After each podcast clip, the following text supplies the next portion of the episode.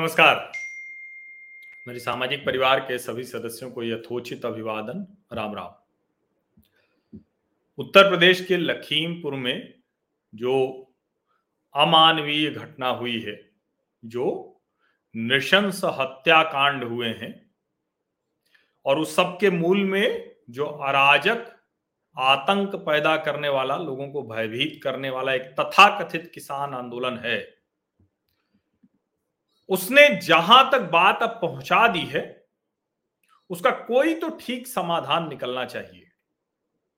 लेकिन उस सबसे पहले जो सबसे आवश्यक है कि उत्तर प्रदेश में जो लखीमपुर खीरी में हुआ है, उसके दोषियों को कड़ी से कड़ी सजा दी जाए। अब वो कड़ी सजा कैसे मिलेगी? वो कड़ी सजा ऐसे मिल सकती है कि उसके लिए जो भी प्रथम दृष्टया आरोपी दिख रहे हैं, उनसे पूछताछ की जाए, जाँच की जाए। आवश्यक लगे सबूत प्राइमा फेसी मिलने लगे तो गिरफ्तारी की जाए। न्यायालय के सामने सबूतों के साथ मामला दिया जाए और न्यायालय उस पर फैसला सुनाकर उनको कड़ी से कड़ी सजा सुनाए। फिर वो जीप से रौंद कर किसानों को मार दिया गया हो अमानवीय तरीके से, या फिर भारतीय जनता पार्टी के कार्यकर्ताओं को पीट पीट कर क्रूर, बर्बर तरीके से मार दिया गया। लेकिन ये सब करेगा कौन? ये सब करने का जिम्मा सरकार का होता है। और इसीलिए लोकतांत्रिक तरीके से जनता अपने जनप्रतिनिधि चुनती है और वो जनप्रतिनिधि मिलकर एक मुख्यमंत्री चुनते हैं प्रधानमंत्री चुनते हैं। सांसद, विधायक ऐसे उस तरह से चुना जाता है। ये जो जनता से जनप्रतिनिधि और जनप्रतिनिधि से मुख्यमंत्री और प्रधानमंत्री मंत्री बनने का जो ये होता है, इसमें एक भरोसा छिपा होता है। और उस भरोसे को अब बड़ी ठेस पहुँचती दिख रही है। जब लखीमपुर खीरी में वो घटना हुई, उसके बाद जिस तरह से योगी आदित्यनाथ सरकार ने प्रोएक्टिव होकर कोई भी और बड़ा हादसा होने से रोक लिया, कोई भी और संघर्ष नहीं करने दिया लोगों को बचा लिया और बड़ी कोई आपदा आने से, कोई दुर्घटना होने से और जाने जाने से बचा लिया। अब कैसे वो राकेश टिकैत से समझाया, क्या डील हुई? राकेश टिकैत क्यों मान गए यूपी में आकर? दिल्ली की सीमा पर क्यों नहीं मानते? ये सब सवाल अपनी जगह। उस सब पर चर्चा अलग से होगी। लेकिन कुल मिलाकर योगी आदित्यनाथ ने बहुत प्रशंसनीय काम किया, कमाल का काम किया उन्होंने। कि सारी राजनीति एकदम से, जिसको कहते हैं ना, जो उस पर राजनीति करने की कोशिश हो रही थी कि भड़काया जाए लोगों को, सड़क पर निकाला जाए, वो सब बचा लिया। लेकिन अब क्या हो रहा है? केंद्रीय गृह राज्य मंत्री का बेटा गायब है, जिसके ऊपर आरोप है।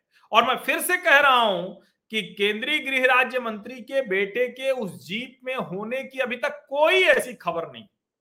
एक प्रमाण अभी तक नहीं मिला, संकेत भी नहीं मिला है।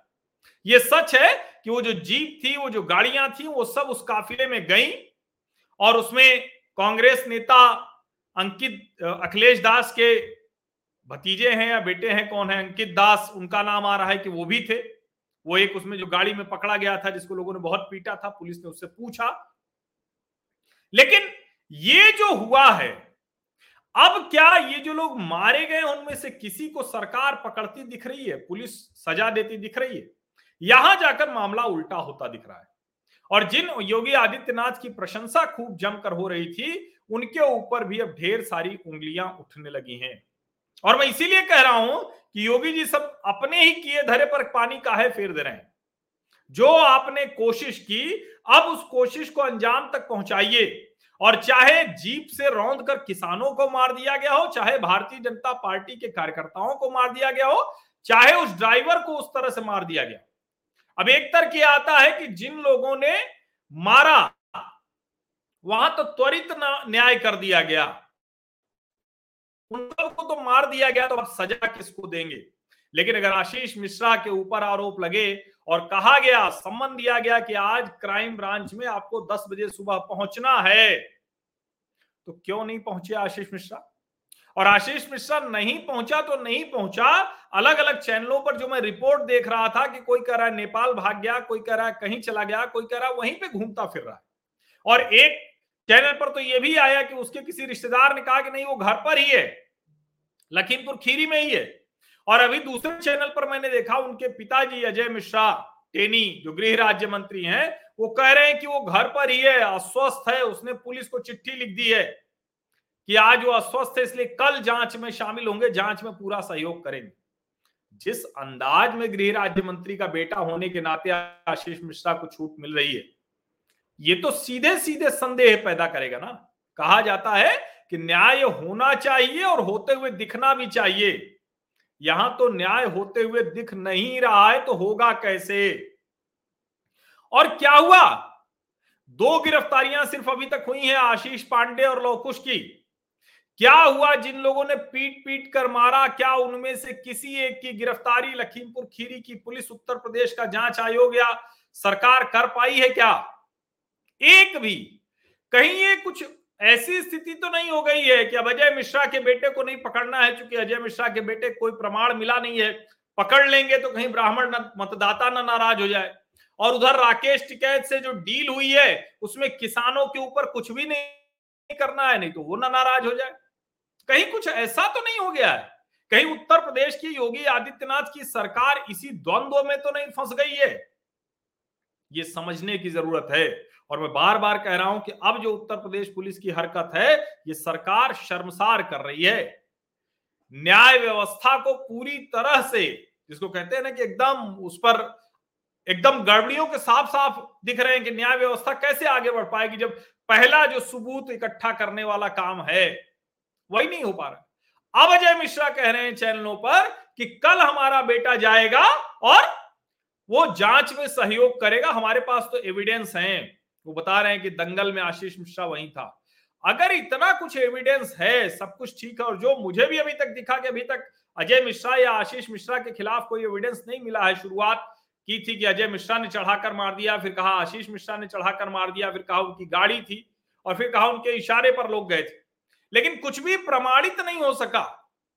बेहतर होता कि योगी आदित्यनाथ की सरकार, लखीमपुर खीरी की पुलिस, वो तुरंत पूछताछ करती अजय मिश्रा से भी और आशीष मिश्रा से भी।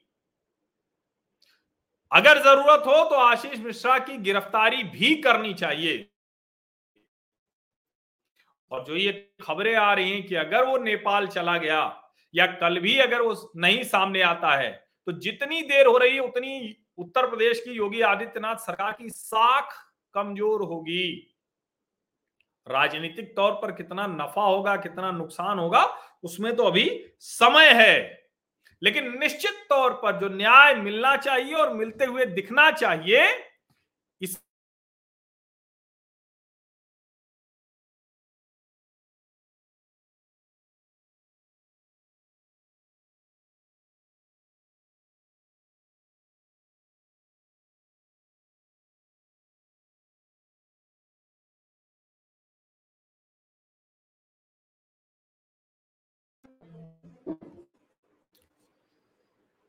और इसीलिए मैं कह रहा हूँ कि बहुत आवश्यक है कि जो कुछ अभी तक योगी आदित्यनाथ ने प्रोएक्टिव होकर बेहतर किया है, उस किए धरे पर पानी न फिर जाए, क्योंकि लगातार वही होता हुआ दिख रहा है।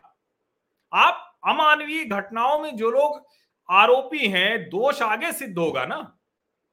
लेकिन जो लोग आरोप में आ रहे हैं, उनसे पूछताछ तो होगी, उनसे जाँच तो होगी, ज़रूरत होगी तो गिरफ्तारी होगी एविडेंस जुटाया जाएगा।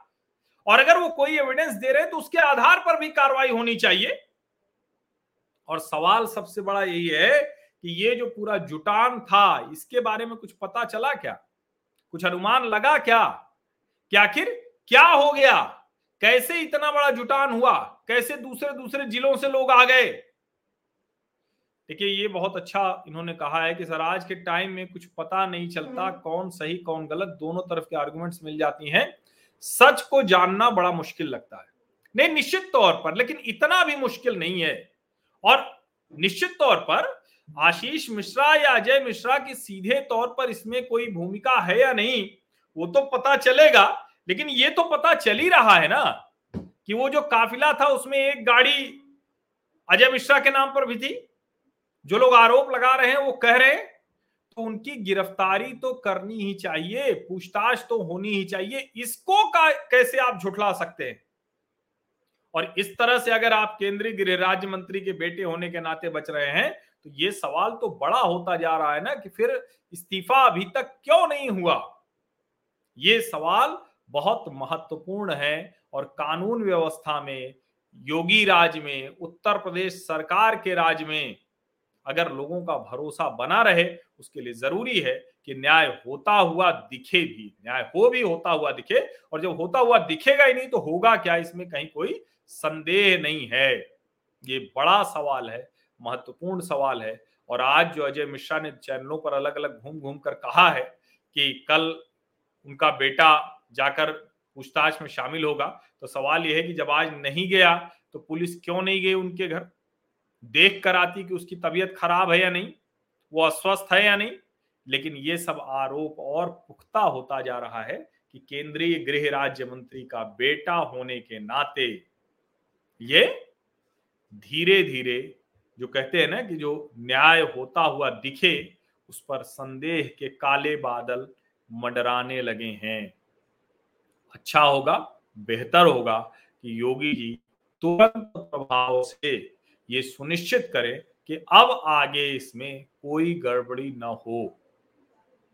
क्योंकि अगर कहीं वो भाग गया या कहीं चला गया तो उसके बाद तो सरकार की और ज़्यादा किरकिरी होने से कोई नहीं रोक सकता। और मैं फिर से कह रहा हूँ कि न तो यहाँ न्याय होता हुआ दिख रहा है, न जो लोग वहशी भीड़ जो पीट पीट कर मार डाली थी, ये भी क्रूर अमानवीय वहशी कृत्य था, वो भी क्रूर अमानवीय वहशी कृत्य था। दोनों के जो दोषी हैं, उनका पता कैसे लगेगा, कब लगेगा, ये सवाल बहुत बड़ा हो गया है। आप सभी लोगों का बहुत बहुत धन्यवाद। सब्सक्राइब ज़रूर कर लीजिए, नोटिफिकेशन वाली घंटी दबा दीजिए और ये सब थोड़ा मामला ठीक हो, दोषी पकड़े जाएँ, उस तरफ़ जाँच बढ़ जाए तो उसके बाद फिर उत्तर प्रदेश की चुनावी यात्रा भी अवश्य शुरू करूँगा। बहुत बहुत धन्यवाद।